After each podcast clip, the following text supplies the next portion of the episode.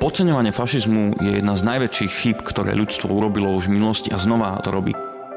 Príbeh o kríze je úplne základným elementom fašistickej ideológie, retoriky, propagandy. Oni neustále hlásajú, že tá kríza prichádza. Pre mnohých mladých, a nerad to hovorím, ale to tak mi príde, že Kotleba je proste cool, že tí štandardní politici nemajú čím osloviť. Byť dobrým vlastnícom je fajn, ale byť nacionalistom alebo neonacistom, ktorý tvrdí, že treba ten národ očistiť od nejakých nepriateľov, to nemôže skončiť inak než genocidou. No. U nás sa tomu hovorí paraziti. Toto je dehumanizácia celých skupín obyvateľstva. Keď začnem hovoriť o niekom ako o parazite, takto začala nacistická propaganda. Sabo s sebou. Podcast Miša Saba. Ľudia, ktorých chce počúvať, názory, ktoré ho zaujímajú a otázky, ktoré túži položiť. Fašizmus je ako herpes. Jeho vírus môžeme mať v tele, ale nikdy neprepukne, ak je náš imunitný systém v poriadku. Ak je však oslabený, ako demokracia dnes, herpes prepukne. Presne toto napísal vo svojej knihe. Mesiac pred voľbami sa o slove na F rozprávame dnes a denne, ale naozaj vieme, čo znamená. Vieme, kto sú fašisti. Prečo je na Slovensku v roku dvadsať dvadsať práve toto slovo témou? Zabudli sme na históriu? Ja som Mišo Sabo a vy, vitajte pri počúvaní. V tejto epizóde budete počuť historika Jakuba Drábika. Ja si nemyslím, že sú fašisti, že všetci voliči es en es sú fašisti, ani zďaleka nie. To vždy je len veľmi drobné percento. Ja chápem absolútne ich frustráciu, tie problémy, ktoré Slovensko má, sme denne s nimi konfrontovaní. Mňa tiež strašne veľa vecí štve. A zároveň mám pocit, že sa tak trochu nechajú ako keby zavádzať a klamať týmito fašistami, že oni majú tie riešenia. Autora knihy Fašizmus. Ak ukazujeme prstom, že najväčší problém a ukazujeme na fašizmus, tak ukazujeme trošičku mimo. Náš najväčší problém, a dnes vôbec nie na Slovensku, ale vôbec vo svete, je skôr populizmus. Sabo, sebou.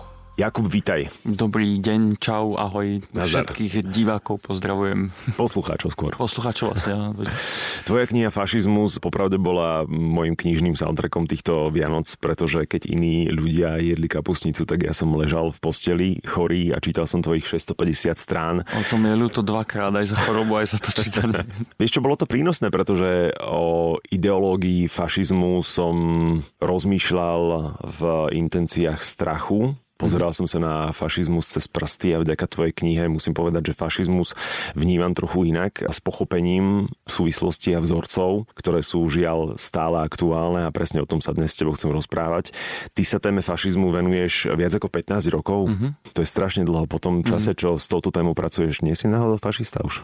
Nie, to dúfam, že nie. To tak človek asi, asi nevie.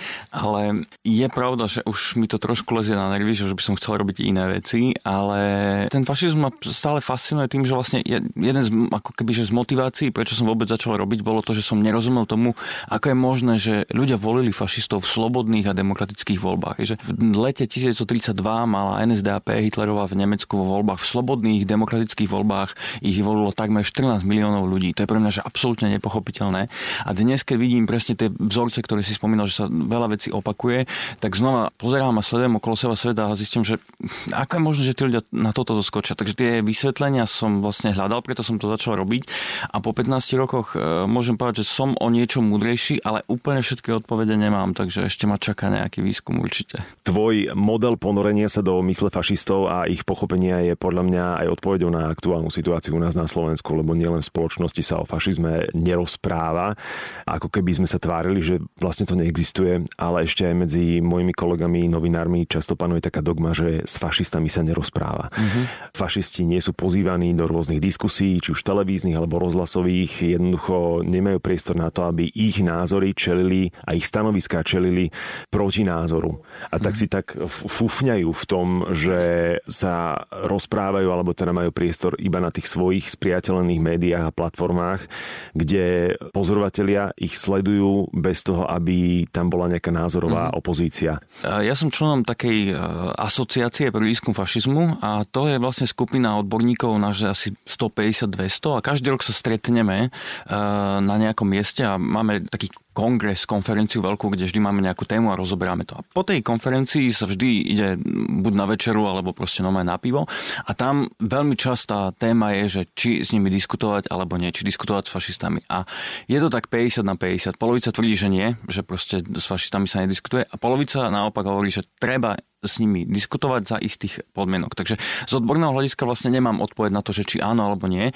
Ja osobne si myslím, že s nimi diskutovať treba. Práve preto, čo si spomínal, že oni vlastne majú svoje kanály, kde nečelia žiadne kritike, nikto im neukazuje tú pravú tvár. A myslím si, že ich voliči, mnohí z ich voličov, ja si nemyslím, že sú fašisti, že všetci voliči el es en es sú fašisti, ani zďaleka nie. To vždy je len veľmi drobné percento. A mám pocit, že mnoho z tých ľudí, ja chápem absolútne ich frustráciu, tie problémy, ktoré Slovensko má, sme denne s nimi konfrontovaní. Mňa tiež strašne veľa vecí štve. Takže ich chápem tú frustráciu a zároveň mám pocit, že sa tak trochu nechajú ako keby zavádzať a klamať týmito fašistami, že oni majú tie riešenia. To tak bolo vždy aj v minulosti. Tí fašisti prezentujú hrozne jednoduché čierno-biele videnie sveta a na to sa veľmi ľahko chytia ľudia. A preto si myslím, že by bolo dobré s nimi za istých podmienok diskutovať, aby sa práve ukázala tá ich pravá tvár. Jeden taký dobrý príklad je, ja myslím, že to zmieňujem aj v knihe a je to taký celkom známy príklad, je britská bé bé cé, kde bola relácia Question Time a tam prišiel Nick Griffin, líder britskej strany bé en pé, British National Party, čo boli vlastne neonacistická, klasická neonacistická strana. No a do tej diskusie vlastne, keď ho pozvali, tak pre bé bé cé boli protesty, že teda prečo tam volajú rasistu a neonacistu a že, že bé bé cé teda zlyháva. No ale bé bé cé to robila tak, že moderátora aj tých diskutujúcich dopredu pripravila na to, čo majú čakať od tohto Nicka Griffina. E, jeden z vlastne ľudí, ktorí spolupracovali na príprave moderátora, bol aj môj, môj učiteľ Roger Griffin, čo do okolosti menovec. A oni teda veľmi dobre pripravili tých moderátorov, aby vedeli, ako reagovať na klamstvá, na hoaxy a na rôzne zavadzanie, ktoré proste v krvi fašistov. Oni vždy predstavujú veľmi jednoduché riešenie, veľmi mm-hmm. čierno-biele videnie sveta.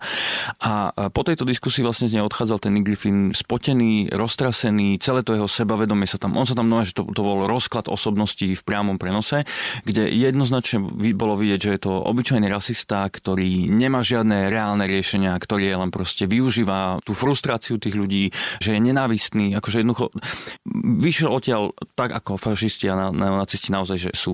A nedá sa povedať, že či toto malo nejaký veľký vplyv na jeho preferencie, ale je pravdou, že zatiaľ, čo sa čakalo, že budú veľmi silní, že získajú niekoľko miest v parlamente v najbližších voľbách, tak nezískali žiadne a dnes tá strana, ona stále oficiálne na papieri existuje, ale v princípe ako keby, že myslím, že sídlo majú v nejakej krčme, v nejakom malom meste, takže úplne sa rozpadli a Nick Griffin je zadlžený a vlastne sa stratil z toho verejného života. Takže im to pomohlo, ale tá britská spoločnosť predsa len je trošku iná než naša. Každopádne aj u nás si myslím, že treba do tých diskusí ich volať s pripravenými moderátormi, pripravenými oponentmi a pýtať sa ich, ne, neriešiť fašizmus, lebo oni, oni sú sami o sebe presvedčení, že oni fašisti nie sú a aj to budú teda tlačiť stále, ale pýtať sa ich na riešenia, čo teda chcú robiť mm-hmm. s tými problémami. Lebo oni, oni upozorňujú na množstvo problémov, ktoré sú reálne. Že my na Slovensku máme problémy s korupciou, máme nevyriešenú rómskú problematiku, zdravotnícko, školstvo, jednoducho tých problémov by sme mohli menovať, to by sme tu boli veľmi dlho, ale že aké majú teda riešenia, pretože ich posledný volebný program z roku dvetisícšestnásť to bol taký štvorstranný zdrab papiera, kde boli úplne nereálne veci. Ne, jedna jedna pé dé efka myslíš? Áno, áno, áno. Že neuskutočniteľné veci. A ja by som chcel vedieť, že teda aké majú oni odpovede, aké majú riešenie. Oni sľubovali trojročnú materskú s plným platom, vlastnú armádu a neviem, čo všetko tam bolo. Návrat koruny. To, návrat koruny, no.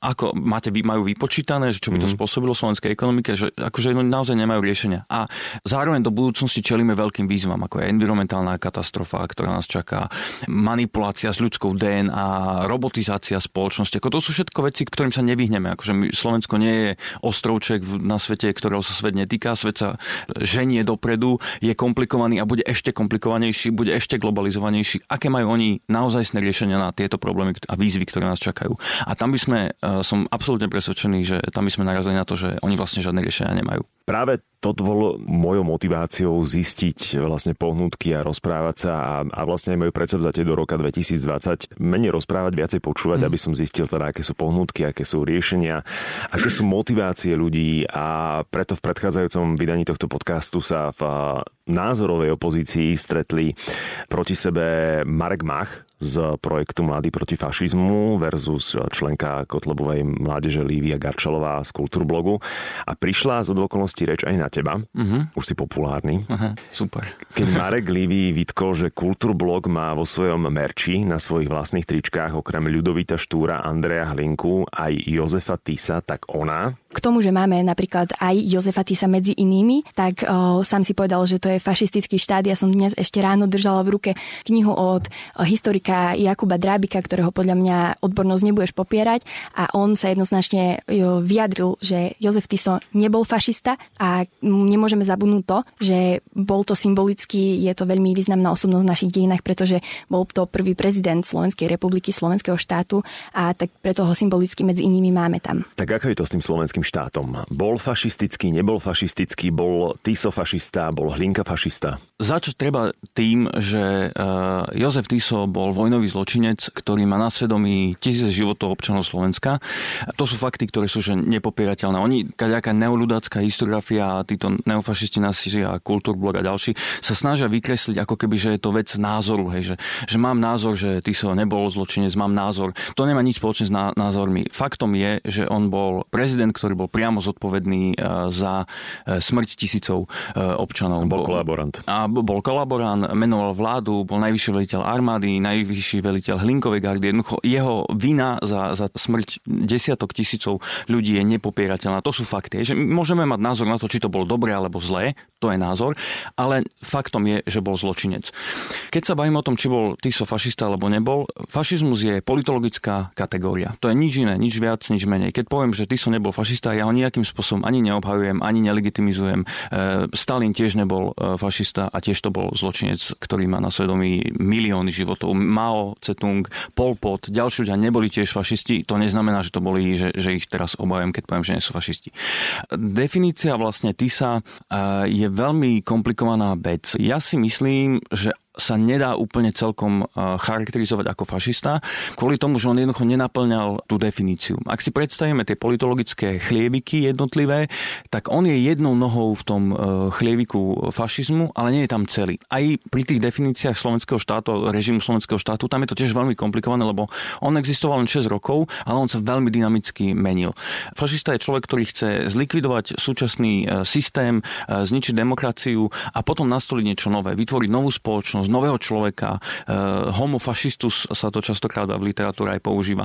Jozef Tiso bol katolický farár, ktorý bol antisemita, rasista, ale on nemal takú tú víziu nového Slovenska. Teraz ma viacerí kolegovia aj upozornili na to, že on o tom v niekoľkých prejavoch hovoril, že treba nové Slovensko, nového Slováka, ale to neznamená, že tú víziu chcel naplňať. Ak si porovnáme tie režimy, že porovnáme to s talianským fašizmom napríklad, pretože to je k Slovensku bližšie, kvôli tomu, že Taliansko bola tiež taká viac menej katolická krajina, tak ten kvalitatívny rozmer toho režimu je úplne niekde inde. Taliani mali vlastný nový letopočet, začali od roku tisícdeväťstodvadsaťdva, keď Mussolini získal moc, tak začali nový letopočet, snažili sa naozaj vytvoriť toho nového Taliana uh-huh. so všetkým, čo k tomu patrí. Slovensko toto veľmi nemalo. Boli v tej strane v es el es boli tendencie okolo, ľudia okolo Vojtecha Tuku, Alexandra Macha, ďalší, ktorí boli naozaj že fašistické jadro, ale nikdy nezískali úplne celkom kontrolu nad tým štátom. A slovenský štát je zase niečo iné ako Tiso. Tam už o tom fašizme sa čiastočne dá hovoriť. Asi najlepšie ho charakterizovali historici, ktorí hovorili o diktatúre s fašistickými prvkami. Zároveň v recenzii na moju knihu kolega Anton Hruboň hovoril o autoritatívno nacionalistickom režime, ktorý sa postupne fašizoval a potom vlastne od tej fašizácie ustúpil kvôli tomu, že nacistické Nemecko nechcelo dovoliť fašistickým režimom alebo fašistickým hnutiam získať moc. Je to celkom logické. Nacisti potrebovali v krajinách, ktoré ovládali, pokoj pre svoju vojnu, potrebovali, aby sa bezpečne po tých krajinách transportoval vojenský materiál, aby tie krajiny vyrábali jednoducho pre nemecké vojnové úsilie. Potrebovali pokoj a stabilnú vládu. Ak by sa dostali k moci fašisti, znamenalo by to revolúciu, ktorá by zmenila zli- likvidovali by starý, starý politický, kultúrny, spoločenský systém, hospodársky systém a prišli by s niečím novým, s, korp- korporátnym štátom, s rôznymi pokusmi. A toto nacisti nemohli dopustiť, pretože vedeli, že by im to zlikvidovalo alebo obmedzilo ich možnosti vykorisťovať tú krajinu. Veľmi dobrým príkladom je napríklad protektorát Čechy a Morava, kde bolo hnutie Vlajka, ktoré priamo prevzalo dvadsaťpäťbodový program en es dé á pé. Oni, oni ho doslova celý skopírovali a neustále písali listy Heydrichovi, Hitlerovi a ďalším, že pozrite sa, my sme to isté hnutie, čo ste vy, dajte nám moc, my sme úplne to isté. A nikdy sa to nestalo a nakoniec Jozef Rys Rozsévač, ktorý bol taký jeden z lídrov Vlajky, skončil v koncentračnom tábore, pretože už im začal jesť na nervy s tým, ako sa snažil o tú revolúciu a, mm-hmm. a vraždenie židov a ďalej. Čiže nacisti vlastne potrebovali iba poslušných. Po, presne tak, poslušných, poslušných kolaborantov a v celej tej okupovanej Európe všade, kde mali na výber, tak dali moc nejakým starým štruktúram, starým kolaborantským stranám, ako boli práve v Maďarsku bol Horthy, na Slovensku bol Tiso a ďalší, pretože vedeli, že tí fašisti by im tam urobili neporiadok. Ten režim sa postupne nacifikoval, ale aj tá nacifikácia vlastne to zastavili nacisti, pretože vedeli, že toto by nebolo úplne že pre nich výhodné. Tú ideológiu slovenského štátu historici zatiaľ slovenskí ešte len tak načali ten výskum, že ešte to nemáme úplne celé preskúmané, ale myslím si, že platí, že to bola proste diktatúra s fašistickými prvkami, nie plnohodnotne fašistický štát. Ale znova zdôrazňujem, že to neznamená, že to bolo OK, to nie je žiadna legitimizácia, to Jasne. je politologická kategória, ktorá je proste viac menej pre vedcov. My máme jednoducho, potrebujeme kategórie, všetko potrebujeme nejak zaradiť a, a myslím si, že ten slovenský štát a Jozef Tiso určite nezapadá úplne do tej kategórie fašizmu. Ešte jedna vec, na ktorú som zabudol, hovorila Lívia o tom, že Tiso bol prvý prezident Slovenskej republiky. To nie je pravda. Prvý prezident Slovenskej republiky je Michal Kováč. To ešte by som chcel že doplniť. Slovenský štát, tá ľudácka Slovenská republika, ja neviem, že odkiaľ to je, že to je prvý štát Slovákov. Ak už teda máme takéto kritériá, tak potom prvým štátom bola Slovenská republika rád z roku devätnásť devätnásť, ktorá existovala pár mesiacov. Spĺňa všetky tie kritériá, mala vládu, ovládala isté územie, uznali ju de jure viaceré štáty, takže ak chceme sa baviť o nejakej prvej republike, tak to bola Východoslovenská republika rád s hlavným mestom Prešov. To bol patriotizmus teraz. To bol patriotizmus, lokál patriotizmus z nás východňarov. Dobre, keď si spomenul nacionalizmus, tak v diskusii s Liviou sme sa dostali ešte k tomuto. Uh-huh. Nacionalizmus vychádza zo slova nation, po anglicky národ. Jedná sa teda o vyzdvihovanie národa a vlastenectvo vychádza zo slova vlast a teda z krajiny, čiže v súčasnosti bohužiaľ klameš. Tak vlast a národ je úplne to isté? Nie, nie, nie je. Dobre hovoríme. Fú, no toto neviem, či mi úplne odpovedať, pretože tie definície sú... Ja vlastne nepoznám definíciu vlasti, čo je vlast, to, to, to neviem. Každopádne nacionalizmus... Ja sám sa cítim, že som vlastenec slovenský. Ja, ja som žil v zahraničí, no, vrátil spoločné. som sa späť, robil som v korporáte za pekné peniaze, bolo mi tam dobre, mal som super kolegov, napriek tomu som opustil ten korporát, môj manažer mi hovoril, že som sa zbláznil, že idem na akadémiu vied za tie drobné, čo tam robíme. Napriek tomu proste mám pocit, že ja teda sám nezmením nič, ale aspoň svojou troškou chcem prispieť k dobru Slovenska a Slovákov, ale nacionalizmus, ten vyhrotený, ten fašistický je o hľadaní nepriateľov a hľadaní ľudí, ktorí sú zodpovední za naše problémy. Hitler vždy hovoril, že vy Nemci nie ste na vine za to, že tu máme tie problémy, vy nie ste na vine za nezamestnanosť, za to môžu Židia, za to môžu Francúzi, za to môžu Česi, Slovania, Rómovia, ktokoľvek iný, len nie vy. A toto si myslím, že je veľmi nebezpečná vec, pretože byť dobrým vlastnencom je fajn, ale byť nacionalistom alebo neonacistom, ktorý tvrdí, že treba ten národ očistiť od nejakých nepriateľov, to nemôže skončiť inak než genocidou. No. U nás sa tomu hovorí paraziti. V tej V debate inak veľmi často zaznelo slovo hodnoty. Mm-hmm. Líbia potvrdila, že je členkou ľudovej mládeže a síce sa dištancovala od niektorých nenávistných skutkov členov ľudovej strany Naše Slovensko, konkrétne od Andreja Medveckého, od Milana Mazureka, od Mariana Kotlebu. No zároveň hovorila, že mládežnícka organizácia Ľudová mládež zdieľa hodnoty z el es en es. A tu si pomôžem citátom z tvojej knihy. Citujem, mohlo by sa zdať, že fašisti vedia o mnoho lepšie, proti komu sú, než za akými hodnotami stoja. Ako je to s tou dvojtvárnosťou el es en es? Ako veľmi sa podľa teba odlišuje ten ich stranícky oficiálny program a skutočná ideológia strany? A s kým vlastne máme dočinenia? Sú kotlebovci fašisti, sú nacionalisti, sú neofašisti, hmm. sú neonacisti? Kto vlastne sú? Ak mám byť že úplne presne špecifický, tak by som ich charakterizoval ako neonacistické hnutie, ktoré spadá do tej väčšej rodiny fašistických hnutie. Že fašizmus je ten termín, ktorý to celé zastrešuje. pokračuje a v ňom sú fašizmus, nacizmus, neonacizmus a ďalšie. Čo sa týka toho, čo môžu povedať, čo nemôžu, no to je práve problém fašizmu po roku štyridsaťpäť. Po drvivej porážke v druhej svetovej vojne už fašistom bolo jasné, že nemôžu otvorene pochodovať v uniformách s faklami, že nemôžu otvorene hlásať zlikvidovanie demokracie alebo nejaký antisemitizmus a ďalšie, pretože žili vo vyložene nepriateľskom prostredí. Oba bloky v tom bipolárnom svete, aj západný, aj východný, stávali svoju legitimitu na porážke fašizmu v druhej svetovej vojne. Čiže fašizmus sa zrazu ocitol po druhej svetovej vojne v absolútne nepriateľskom prostredí a jednak, že on tak trochu zmutoval do rôznych podôb a jednak sa musel začať skrývať a nehovoriť otvorene to, čo si myslia, pretože za to by išli okamžite do väzenia alebo mali problémy so zákonom. Čiže je aj pre politologov a historikov relatívne ťažké charakterizovať jednotlivé povojnové hnutia, ale existuje na to metodológia. No a pri Kotlebovom hnutí oni to naznačujú. Oni proste potrebujú tých hardcore fanúšikov im ukázať, že naozaj, že sme to, čo naozaj si myslíte, že sme, a na to používajú práve tú symboliku štrnásť, osemdesiatosem, ká ká ká a ďalšie. A zároveň, keď majú tie verejné vyhlásenia, tak oni sú právne veľmi v poriadku. Oni, oni si dávajú veľký pozor na to a majú evidentne veľmi dobrých právnikov, aby neprechočili tú hranicu, za ktorou už by bol že veľký problém. Takže veľmi treba podrobne sledovať, ako sa bavia medzi sebou v uzatvorených skupinách. Jeden britský historik Roger Eatwell to nazval, že exoterický a ezoterický apel fašizmu, a on upozorňal už v deväťdesiatych rokoch na to, že pri snahe o charakteristiku povojnových fašistických hnutí musíme veľmi dávať pozor na to, že to, čo je exoterický apel, to je niečo, čo sa snažia pustiť na vonok, ako sa snažia prezentovať na vonok, a to je to, čo si myslia oni, že im prinesie moc. Čiže to je taká chameleonská podstata fašizmu, je, že oni povedia čokoľvek, čo si myslia, že im prinesie moc. A to inak robili fašisti aj v medzivojnom období. Keď sa pozrieme na Hitlera, tak ten chodil po celom Nemecku a sľuboval naozaj doslova všetkým všetko. Keď rozprával so statkármi, tvrdil, že ich pôdu nebude deliť a že budú mať tú pôdu. Keď rozprával s bežnými roľníkmi, tvrdil, že pôdu statkárom rozdelí a každému z tých roľníkov prideli.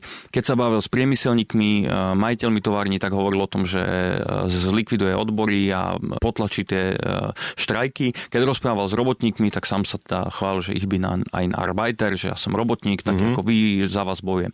A toto v roku štyridsaťpäť je ešte silnejšie. Oni sa snažia povedať čokoľvek, aby získali tú moc. Práve to, bavili sme sa o tom pé dé efku, o tom programe Kotlebovej strany, kde je naozaj, že sľubujeme všetkým všetko. Ale tá práva podstata, to je niečo iné. To je práve ten mýtus o znovuzriedení, ultranacionalizmus. A keď chceme toto rozkodovať, im to sem tam ujde na sociálnych sieťach. Preslavil sa poslanec Mizik, ktorý nevie pracovať s počítačom. Celkom jasný antisemitizmus bol, že im to sem tam takto nejak, že ujde. A zároveň je podľa mňa užitočné sledovať ich vnútrostraničku tlač, to, čo si hovoria v uzavretých skupinách na Facebooku alebo na iných sociálnych sieťach, a postupne toto vybadať. Že ich hlavné heslo je, že sú protisystémová strana, že zatočia s parazitmi. To všetko ukazuje ten ich pravý charakter. Že protisystémová strana, no proti akému systému ste. Zároveň na iných miestach hovoria, že systém po roku osemdesiatdeväť zlyhal, čiže je jasné, že tým systémom myslia práve demokratický systém. A ten chcú zlikvidovať. Toto sú ale také veci, že, že z právneho hľadiska je to veľmi ťažko postihnuteľné a treba si veľmi dávať pozor na to, ako keby, že ako s tým pracovať. Druhá taká veľmi zaujímavá vec je, jeden kolega, keď sme sa o tom bavili, tak mi hovoril, že snažiť sa charakterizovať neofašistické hnutia v Európe po roku štyridsaťpäť je ako strieľať na pohyblivý terč, pretože oni sa neustále dynamicky vyvíjajú, menia sa. Ja v knihe uvádzam takýto príklad, a to je strana Jobbik v Maďarsku, ktorá začala ako plnohodnotná neonacistická strana so všetkým, čo k tomu patrí. Mali svoju vojenskú paramilitárnu zložku. Naozaj to bolo plné odstránenia zlých Rómov a Židov a neviem koho všetkého.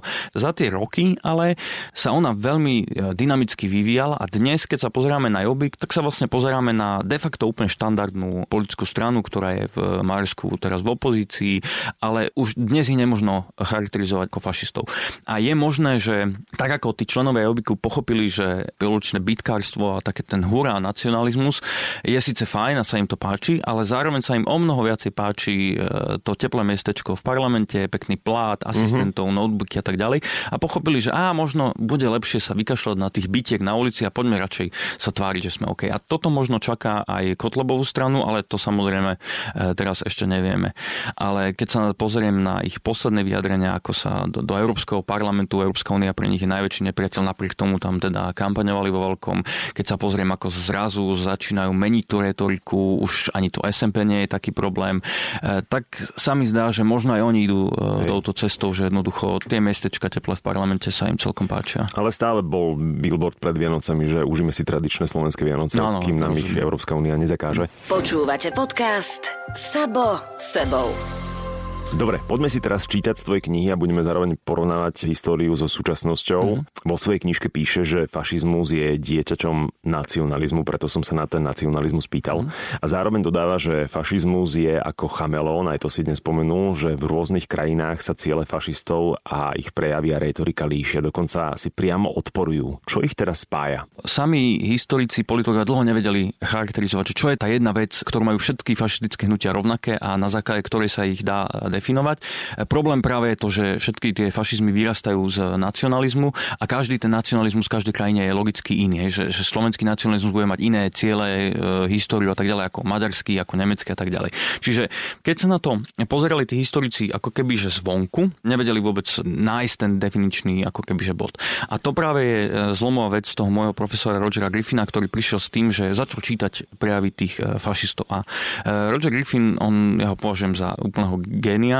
On vyštudoval francúzsku a nemeckú literatúru, takže vie úplne perfektne francúzsky, nemecký, zároveň má manželku Talianku, takže vie perfektne mm-hmm. taliansky a zároveň anglicky, čo mu umožnilo čítať si prejavy a pamflety a texty fašistov v štyroch rôznych jazykov. A on si všimol, že vlastne všetci hovoria o tom istom. A to, o čom hovoria, je, že národ je v ohrození, že nejakí nepriatelia spôsobili to, že národ je v katastrofe, že politici sú skorumpovaní, že kultúra je dekadentná. Už medzivojnovom období bol veľký nepriateľ Hollywood a Amerika, amerikanizácia a rôzne t- také tie citáty mali, že hlúpe dievčatka tu pozerajú hollywoodských hercov a tak ďalej. A toto všetko ako kebyže považovali za zlé. A jediná nádej pre ten národ bola to znovuzrodenie fašistické, že odstrániť týchto nepriateľov, očistiť ten národ od rôznych nepriateľov. Tí mohli byť samozrejme rôzni, mohli to byť Židia, mohli to byť kdekto, mm-hmm. Rómovia, liberáli, dnes je kaviareň, slnečkári sú tí nepriatelia. A keď očistia ten národ od tých nepriateľov, vznikne niečo, oni hovorili, že organický národ. To znamená, že celý národ bude ako keby že jedna taká že masa, že oni hovorili častokrát, používali rôzne metafory, akože že národ je ako ľudské telo, každý z nás je súčasťou, ktorá má pracovať pre dobro toho celku, ale že všetci sme ako kebyže organický národ. A keď tento organický národ vznikne, tak vlastne už nebudú, nebude potreba vôbec nejakej plurality, nebudeme potrebovať e, viacero strán, nebudeme potrebovať inú hudbu, nebudeme potrebovať iné filmy, pretože všetci budeme ako kebyže myslieť rovnako a rovnako mm-hmm. chápať ten národ. A tí, ktorí majú iný názor, to sú práve tí nepriatelia, od ktorých to treba očistiť. A toto majú všetky fašistické hnutia rovnaké. Čiže totalitársky a hlavne aj utopistický. Rozhodne, rozhodne. Hm? Tento mýtus o znovuzrodení a tiež ten nacionalizmus, aby získal masy voličov, ktoré stratili vieru v tradičné, aj to je aktuálne, tradičné politické strany a tradičné politické či sociálne usporiadanie sľubuje svetlejšie zajtrajšky pod fašistickou vládou, nedokáže definovať, ale čo to znamená. Uh-huh. V realite boli fašistické programy vždy vágne. Áno, áno. No to je práve to, čo, čo sme tu už trochu hovorili, že oni vlastne potrebovali moc, aby mohli urobiť tú očistu národa a na to, aby získali tú moc, proste sľubili komukoľvek čokoľvek. A rozumiem tomu tak, že oni vlastne sa chcú len dostať k moci, ale potom už nevedieť, ale čo s tým?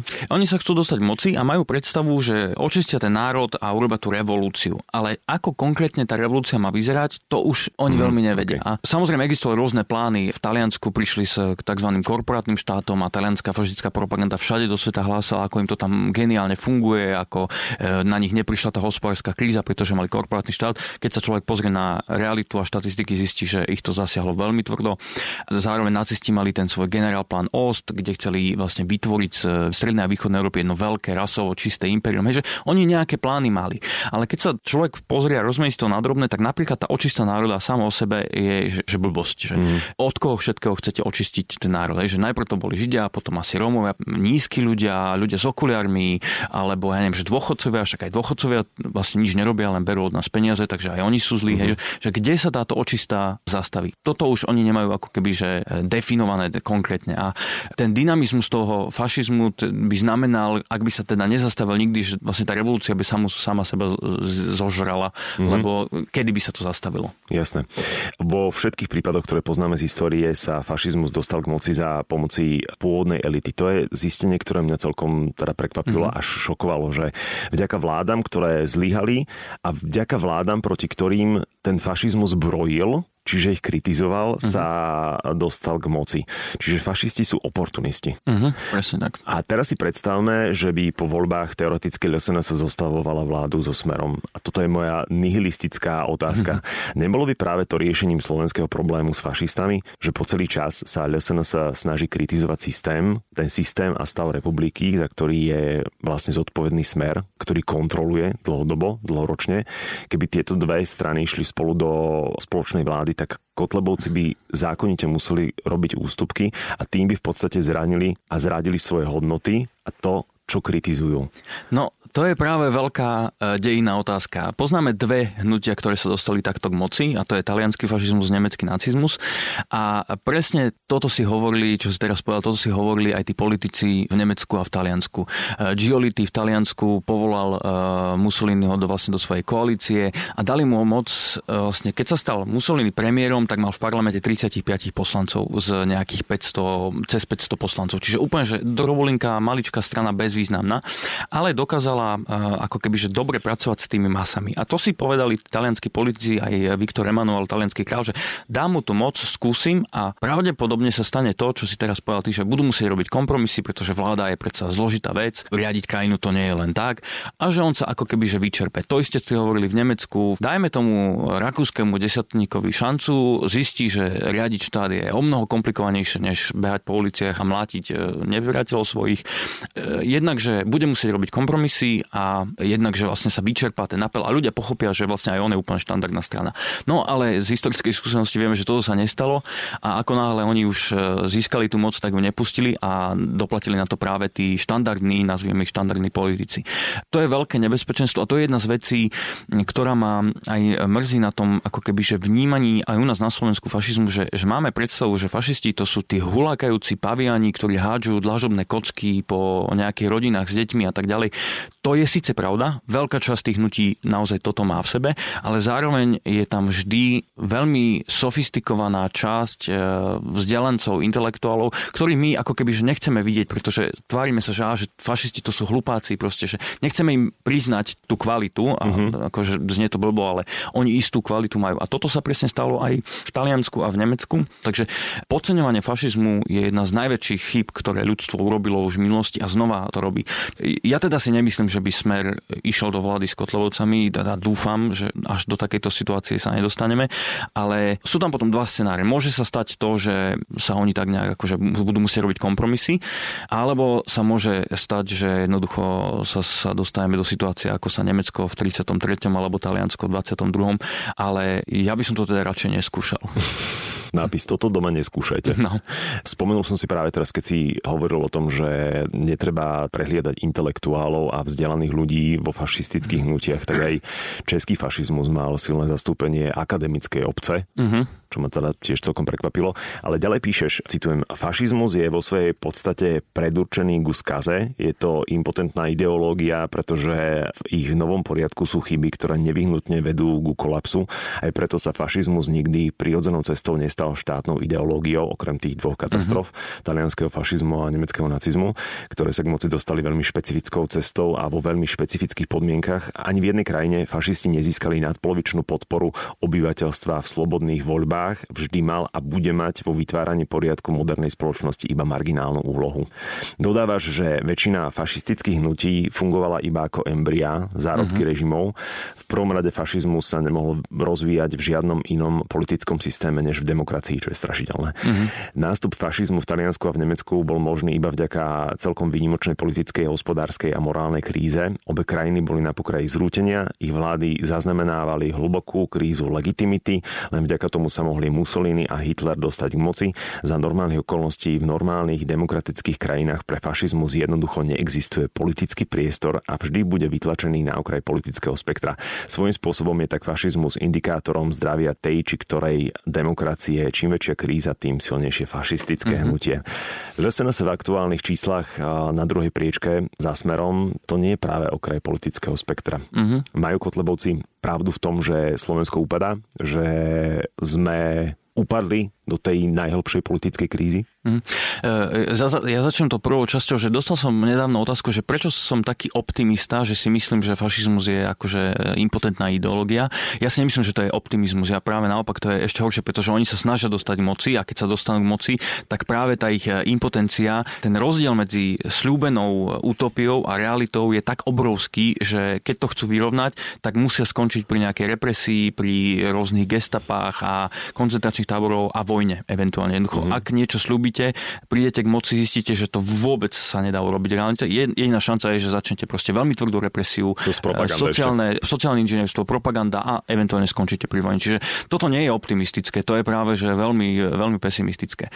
No a teraz, že nie je na okraji spektra. No, nemyslím si, že Slovensko upadá, to v žiadnom prípade. Ja si myslím, že Slovensko že celkom slušne napreduje a s kolegami, historikmi viacerými sa smejeme, že Slováci sú vlastne že víťazi dvadsiateho storočia, že žiadny mm. národ tak nepokročil, že pred prvou svetovou vojnou sme mali inteligenciu, by sme narátali, že možno, že na zo pár rukách, že do tisíc ľudí sme tu vôbec mali, že inteligenciu. Veľká časť Slovákov žila v zemľankách v úplnej chudobe a nemali sme vlastný štát a dnes sme členom Európskej únie, členom NATO, rešpektovaný zahraničný partner, máme sa veľmi dobre, akože naozaj Slovensko podľa mňa urobilo obrovský progres a máme byť naozaj na čo hrdí. My si vôbec nepotrebujeme vymýšľať kdejakých z kráľov Svätoplukov a neviem koho, my naozaj máme na čo byť hrdí. Za to krátke obdobie existencie slovenského národa sme toho dokázali veľmi veľa. Takže nemyslím si, že Slovensko bolo v úpadku, ale máme tu veľmi vážne problémy, ktoré sú dlhodobo neriešené práve kvôli aj bývalým vládám a tie problémy začínajú nás dobiehať. Ľudia začnú voliť fašistov vtedy, keď prestávajú veriť demokratickým inštitúciám. V Taliansku po prvej svetovej vojne bola naozaj že kritická situácia, tam dochádzalo bežne k vraždám, veľká nezamestnanosť, štrajky, ľudia okupovali továrne a tak ďalej. Že naozaj, že ten bežný človek si povedal, že na čo mne tu, ako keby, že tá, vidím, že tá demokracia nefunguje, že ten štát sa nedokáže postarať o mňa ani o nič iné, že naozaj, že ten poriadok, o ktorom fašisti často hovoria, že naozaj, že ten poriadok tu nie je. Veľmi podobná situácia v Nemecku, kde po hospodárskej kríze začiatkom tridsiatych rokov bolo Nemecko v katastrofálnom stave a ľudia jednoducho prestali veriť demokratickým inštitúciám. Ako náhle sa toto stane, ľudia začnú voliť extrémy, buď fašizmus alebo komunizmus. K tomu tak trošku dochádza na Slovensku, že veľa ľudí prestáva veriť tým demokratickým inštitúciám. Povedia si, že na čo mne sú nejaké parlamentné voľby, na čo mne je tu vyberať si z politických strán, keď nemám čo jesť, nemám aké zamestnania a tak ďalej. Zároveň ale veľa ľudí, ako keby aj bohatých ľudí, ktorí profitujú z tohto režimu po roku osemdesiatdeväť a vôbec tej našej globalizácie a našej zapojenosti do, do Európskej únie a ďalej, aj takí volia Kotlebu alebo sú sympatizanti. Je to ale kvôli tomu, že aj oni majú pocit, ako keby že boli nejak na okraji spoločnosti a vidia jednoducho tie problémy, ktoré tu máme. Čiže Slovensko neupadá, Slováci už vôbec neupadajú, ani náš národ neupadá, myslím, že sa nám darí veľmi dobre, ale máme obrovské množstvo problémov, ktoré ak nebudeme riešiť, tak to je voda na mlyn práve ľuďom, ktorí ponúkajú čierno-biele videnie, jednoduché riešenia, ktorí prídu a povedia, že ja urobím poriadok. Ja relatívne dosť cestujem a prednášam na rôzne po Slovensku a raz som išiel vo vlaku s pánom, ktorý má takú záhradku v takej záhradkárskej oblasti, niekde myslím, že pri Nitre to bolo, alebo tak už to celkom úplne nepamätám. No on mi hovoril, že no viete, že ja mám tú záhradku a nám to tam neustále vykladajú Rómovia. On teda použil iný termín, ale mm-hmm. tu povedzme, že Rómovia. A že stále tam chodia a vykladajú to tam dvakrát, trikrát ročne. A že niekoľkokrát volal políciu a polícia jednoducho to nedokázala nejakým spôsobom riešiť. Mali to stretnutie tých záhradkárov a jeden z tých záhradkárov povedal, že on je členom Kotlebovej strany a že on to môže akože poriešiť. Tak títo zúfali záhradkári teda povedali, že OK, že skús. Kotlebová strana tam poslala dvoch takých tých veľkých chlapov s holými hlavami v bomberách, ktorí tam proste stáli pri tých záhradkách a strážili to tam a keď došli tí Rómovia, tak ich proste zbili. A tým pádom sa vyriešil problém toho záhradkára. Čiže ja v tom vlaku som sedel, snažil som sa vysvetliť tomu záhradkárovi, že teda je to fašizmus a že je to nebezpečné a že je to zlé a on mi na to odpovedal, že na to mi on kašle, lebo jemu záhradku ustrážil nie štát, ale títo ľudia. A Mm-hmm. A toto je presne, si myslím, že ten problém, ktorý Slovensko má, že, že ľudia prestávajú veriť demokratickým inštitúciám a vôbec demokracii ako takej, pretože vidia, že ich problémy sú neriešené. Takže keď dostávam otázku, že čo robiť teda s nárastom fašizmu, tak urobiť z tej krajiny štát, ktorý funguje, aby tu jednoducho sa nestávalo to, že dochádza k takým veciam ako s týmto záhradkárom. Že, že ak sa obrátim na štátne inštitúcie, dostanem nejakú pomoc, alebo mám aspoň pocit, že sa snaží ten štát nejakým spôsobom pomôcť. Potom sa nestane to, že sa obrátim na nejakú inú inštitúciu. Ono, vieme v akom stave sme, že až kam ďaleko sme to nechali zájsť. Mm. Teraz je to otázka spoločenskej zodpovednosti. Hovorí sa, že história sa opakuje a verím teda, že v tom najširšom rozmere fašizmu a nacizmu sa nikdy opakovať nebude. Narážam samozrejme na genocídu, ale predsa, ako som čítal tvoju knihu, tak vidím tam teda tie spomínané vzorce, ktoré sa opakujú. Tú mýtickú národnú komunitu, ktorú fašizmus od svojho vzniku považuje za prirodzený stav vecí. Tú príslušnosť k národu môžu narušiť javy ako imigrácia, protinárodný individualistický liberalizmus a množstvo iných nepriateľov. Mm. To sa aktuálne deje, o tom čítame aj na billboardoch, aj v programoch el es en es. To všetko podľa fašistov vždy sa dialo práve teraz, práve v tomto momente. Fašisti vždy upozorňovali, že kríza prichádza a v podstate môžeme povedať, že podľa fašistov kríza prichádza stále kontinuálne už jedno celé storočie. Mm-hmm. Čiže ako je to s tým príbehom o kríze? Príbeh o kríze je úplne základným elementom fašistickej ideológie, retoriky, propagandy. Oni neustále hlásajú, že tá kríza prichádza. Otázka je, či sa dostanú k moci, alebo či na to ľudia budú počúvať, ešte či tá vnímaná kríza naozaj príde. Ja som sa dlho venoval britskému fašizmu a takému človeku ako Oswald Mosley. On bol šéfom Britskej únie fašistov a po vojne Union Movement, teda hnutie jednoty. To boli všetko fašistické alebo neofašistické projekty. On bol relatívne inteligentný, vzdelaný chlap, ktorý štyridsať rokov svojho politického života strávil tým, že hlásal, že prichádza kríza, že už tu je, že zajtra to celé padne a že Británia padne na dno a na kolená a že jedine on to celé a jeho fašistická strana to celé zachráni. No lenže tá kríza nikdy neprišla, takže on vždy bol úplne na okraji politického spektra. A toto fašisti robia celý čas, stále hlásajú tú prichádzajúcu krízu. Problém je, že ak tá kríza vlastne začne prichádzať, tak to, čo oni hlásajú, zrazu začne dávať istej časti populácie zmysel, že á, že má, možno, že majú pravdu, že naozaj tu vidím tú korupciu, naozaj tu vidím sociálne rozdiely obrovské, zlodejinu, rómsku problematiku a tak ďalej. A vtedy začínajú tie ich ako keby že heslá dávať zmysel. Takže oni vždy hovoria o kríze. Problém nastane, keď naozaj že tá kríza začne byť viditeľná. Mm-hmm. Toto je taká poznámka pod čiarou. Robert Fico tiež stále rozpráva o nejakej kríze, stále o nejakom ohrození, o potrebe ochrany, mm. on ochraniteľ, spásonosný. To je vlastne najjednoduchšie taký mobilizačný prvok, že, mm. že vytvoriť dojem, že sme v ohrození a potom, že jedine ja som ten, kto ochráni. To je klasická stratégia nielen fašistov, ale rôznych iných politikov, politických ideológií. Kto vie, kým sa inšpiroval pri tomto diskurze. Rozmýšľam, že Fico a Kotleba, oni keby sa spojili, tak boli absolútne ideálni frajeri, lebo obaja milujú túto teóriu a emóciu strachu a fašizmus je podľa teba celkovo založený na emóciách, nezaujímajú ho žiadne argumenty, či pravda, konšpiračné teórie, tie sú nejakou glorifikáciou nerozumu, odmietanie kriticky myslieť. Uh-huh. Ten problém s kritickým myslením, to je myslím si, že veľmi aktuálne na Slovensku. Je možné vôbec na tejto pôde vytvoriť funkčný štát? Samozrejme, že ja, ja si myslím, že uh, ani nechýba veľa, aby tento štát fungoval. Akože nie, nie sme na tom vôbec tak zle, ako sa môže zdať. Trošku sa musíme všetci posnažiť a bude to OK.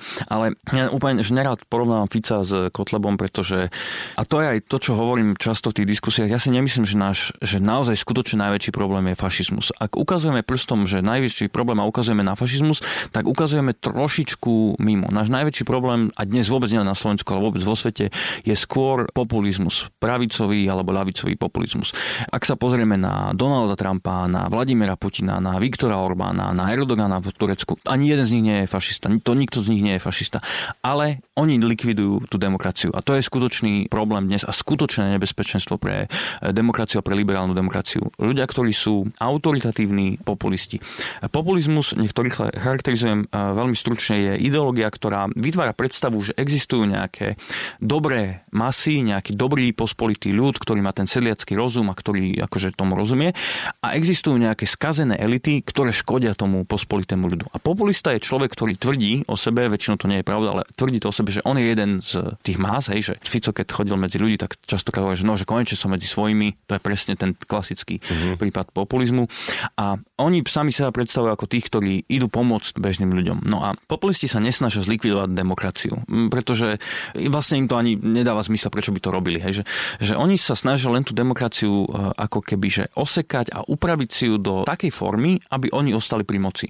Fašisti sa snažia ovládnuť človeka v jeho celistvosti, nadiktovať mu vlastne úplne všetko, ako má fungovať, akú kultúru má prijímať, všetko proste má byť pod kontrolou štátu. Robert Ley, predseda odborového hnutia D A F v nacistickom Nemecku, Deutsche Arbeitersfront, on hovoril, že, že Nemec má byť slobodný len keď spí. O všetko mm-hmm. ostatné sa má starať strana. Toto je to fašistické. Populistom je úplne jedno, akú hudbu počúvate, či podnikáte, alebo čokoľvek. Im ide o moc. Chcú sa udržať pri moci. A toto je dnes podľa mňa oveľa väčší problém a väčšie nebezpečenstvo demokracie. Práve tieto autoritárne, populistické tendencie. V čom je fašizmu nebezpečný je, že on má tu svoju retoriku a svoje témy a toto dostáva do verejného diskurzu. Hej, tam odborníci hovoria o mainstreamizácii fašizmu. Že, že napríklad veľká téma Kotlebova alebo veľká propagandistická alebo vec je, že hovoria o parazitoch nejakých. Hej, mm-hmm. že toto je dehumanizácia celých skupín obyvateľstva. Keď začnem hovoriť o niekom ako o parazite, takto začala nacistická propaganda. Oni nemohli začať hneď po nástupe moci vraždiť Židov. To by proste jednoducho neprešlo. Oni sa roky, rokúce, ešte predtým, než sa dostali k moci, sa snažili vytvoriť propagandou obraz Žida ako nie človeka, ale pod človeka. Zobrazovali Židov ako hady, potkany, vretenice, chobotnice, ktoré volajú sa akokoľvek, ale nie ako človeka. Pretože každý človek má problém ublížiť inému človeku.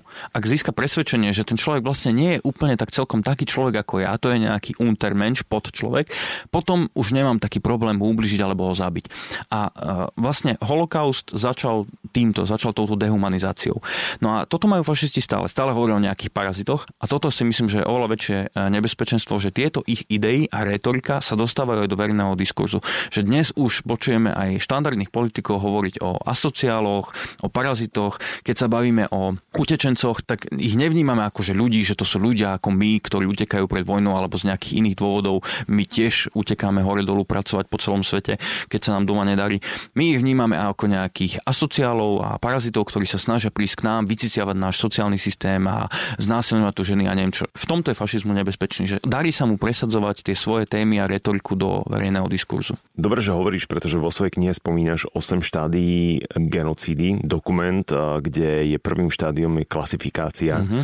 a tam sa to rozdeľuje na my a oni, alebo mm-hmm. teda my a tí druhí, čo je absolútne aktuálna vec na Slovensku. Tu nám celá tá debata stojí na tom, že my sme tí dobrí a vy ste tí zlí. Mm-hmm.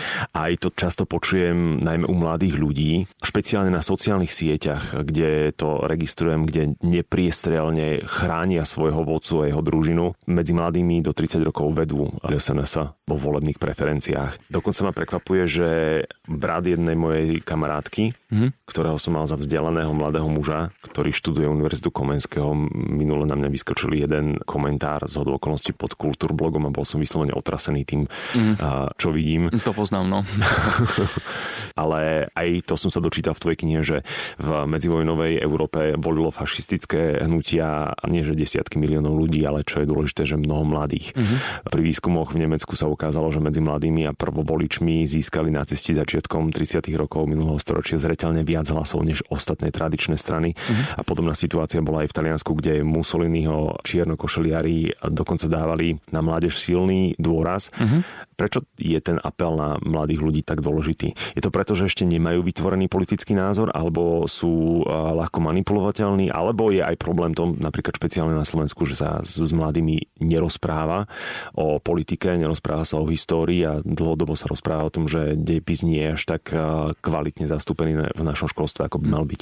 Ty si vlastne odpovedala jej, že na to, Aha, že to, to sú presne tie, tie, tie, tie dôvody. Zároveň ako keby, že mne sa zdá, že je v tom tak, také trochu rebelantstvo, že keď niekde nejaký mladý povie, že, á, že Kotleba je super, tak všetci sú, že oh, čo to povedal a tým si automaticky získava pozornosť. A mladý proste prirodzene, aj, aj ja som bol taký, že ja som bol zase sa tváril, že som anarchista, tak som všade chodil, že som anarchista a pánkač a všetci boli, že Ježišmária, drogy a neviem čo.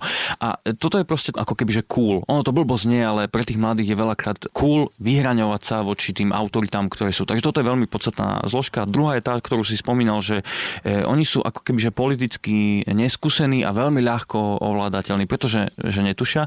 Ďalšia vec je, že zlyháva vzdelávanie a to ja vidím, keď prednášam na stredných školách. V drvej väčšine prípadov sa pýtam napríklad, že prečo bol komunizmus zlý? Že prečo akože tak sa vyhraňujem voči komunizmu?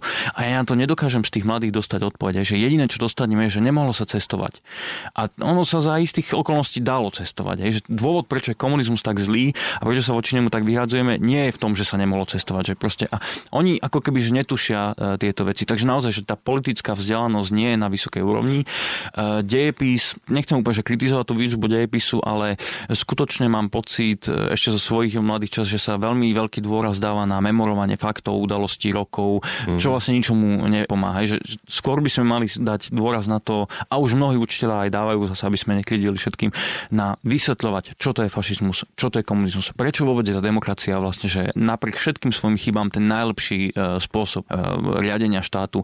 Toto sú veci, ktoré tí mladí častokrát nevedia a potom sú veľmi ľahko manipulovateľní človekom, ktorý príde, že povie, že urobí tu poriadok, hej, že si povedia mladí, že to je vlastne celkom fajn.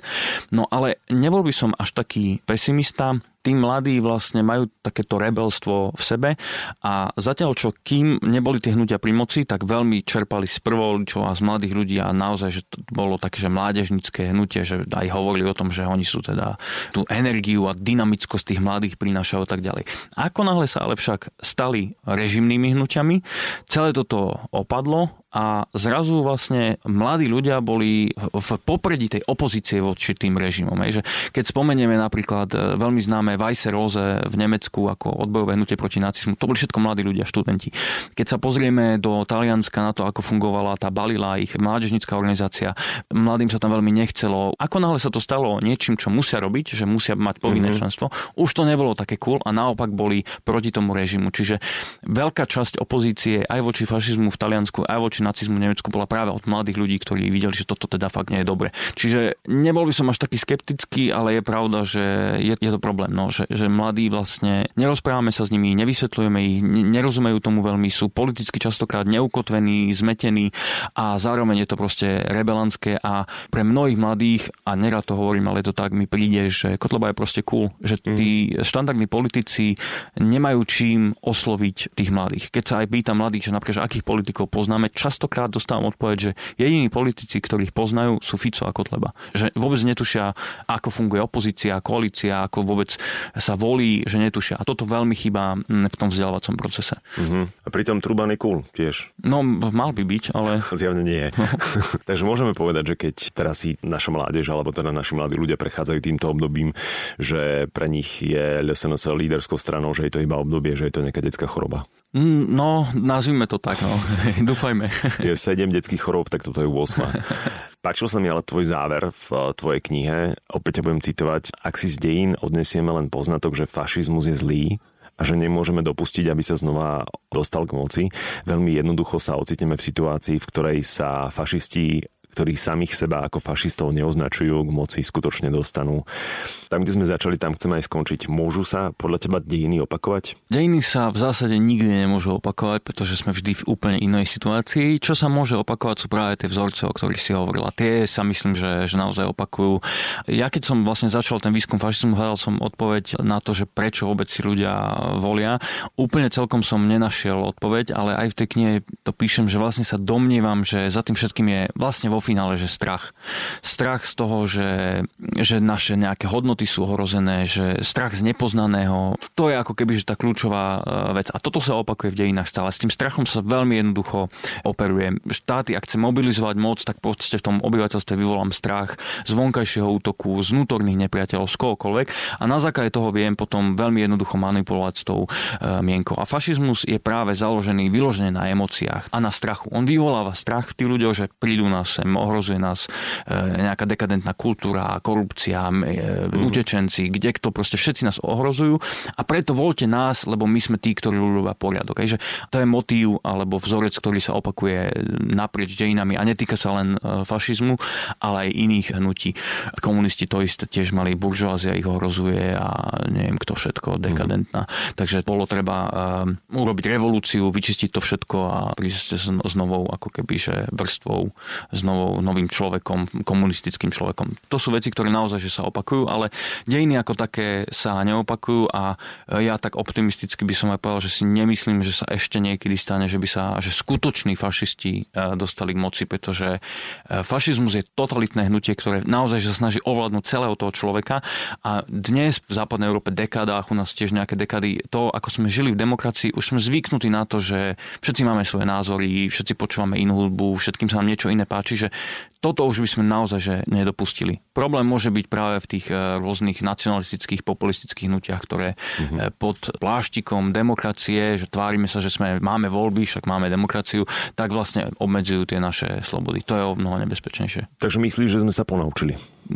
To by som úplne nepovedal. Mm. Skôr sme si zvykli na to žiť v demokracii. A to je práve vec, ktorú aj k tým mladým, že, že vysvetliť im, že vy ste na to zvyknutí, pretože ste v ničom inom nikdy nežili. Že pre vás je to absolútne samozrejme, že, že môžete ísť do obchodu, môžete, keď chcete hrať v kapele, tak si kúpite gitaru a hráte proste na YouTube, natočíte videá, ak ste dobrí, tak ste hit.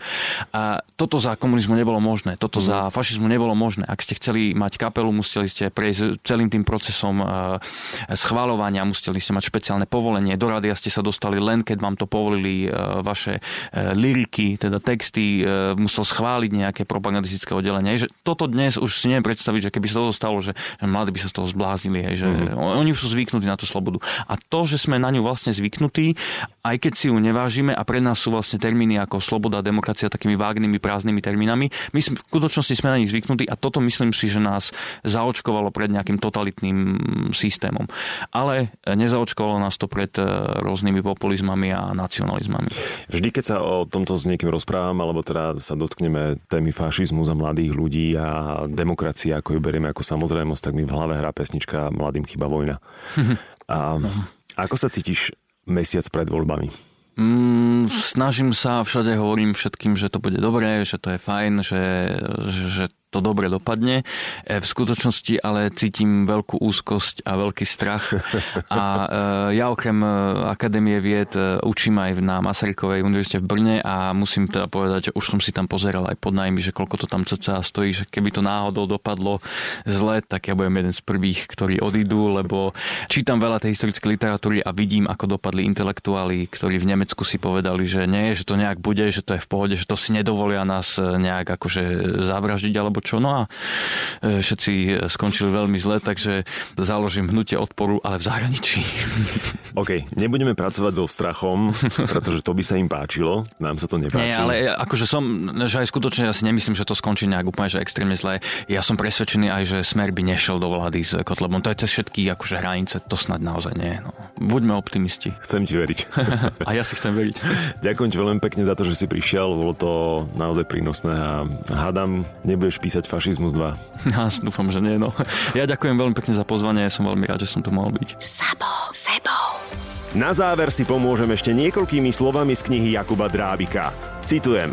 Fašizmus s ničím novým neprišiel. Je akousi syntézou mnohých smerov, myšlienok, ideológií, ideí, koncepcií a pavedeckých teórií. A treba povedať, že veľmi voľnou syntézou. Prevzaté myšlienky a idei často reinterpretoval, prispôsoboval a prekrucoval, zahmlieval, zatajoval a ignoroval všetko, čo sa mu práve nehodilo. Podobnosť čisto náhodná? Nenechajte sa ovládnuť strachom, pretože strach je zabijakom mysle. A namiesto toho, aby ste sa báli, prosím, urobte všetko preto, aby sme sa o tejto téme do budúcna rozprávali čoraz menej. Ideálne vôbec. Pre začiatok dvadsiateho deviateho februára, prosím, choďte voliť. Na sociálnych sieťach, aj na Facebooku, aj na Instagrame ma nájdete ako em iks es á bé ó. Keby ste mali akékoľvek otázky, pokojne ma kontaktujte. Ja som Mišo Sabo a vy ste dopočúvali ďalšiu epizódu môjho podcastu Sabo sebou. Poteším sa, ak sa prihlásite na jeho odber cez digitálne platformy Spotify, Google alebo Apple Podcasts. Premiéry ďalších vydaní môžete očakávať vždy v stredu na poludnie. V nasledujúcej epizóde budete počuť slovenskú politickú mapu pre nerozhodnutých voličov. pé es spolu prinieslo veľmi vysokú politickú kultúru, no ale je faktom, že tvárou v tvár takým cynickým hráčom v politike tá slušnosť môže vyzerať ako slabosť. A aj vyzerá. So sociológom Michalom Vašečkom. Toto vlastne tiež ľudia potrebujú počuť. A teda s prepáčením aj voliči el es en es. Oni môžu voliť proti, oni môžu byť antisystémoví a môžu byť nahnevaní oprávnene, ale možno by mali počuť, že teda v tých veciach, ktoré ich trápia, ako je zdravotníctvo a školstvo, čo im vlastne el es en es ponúka. Sabo.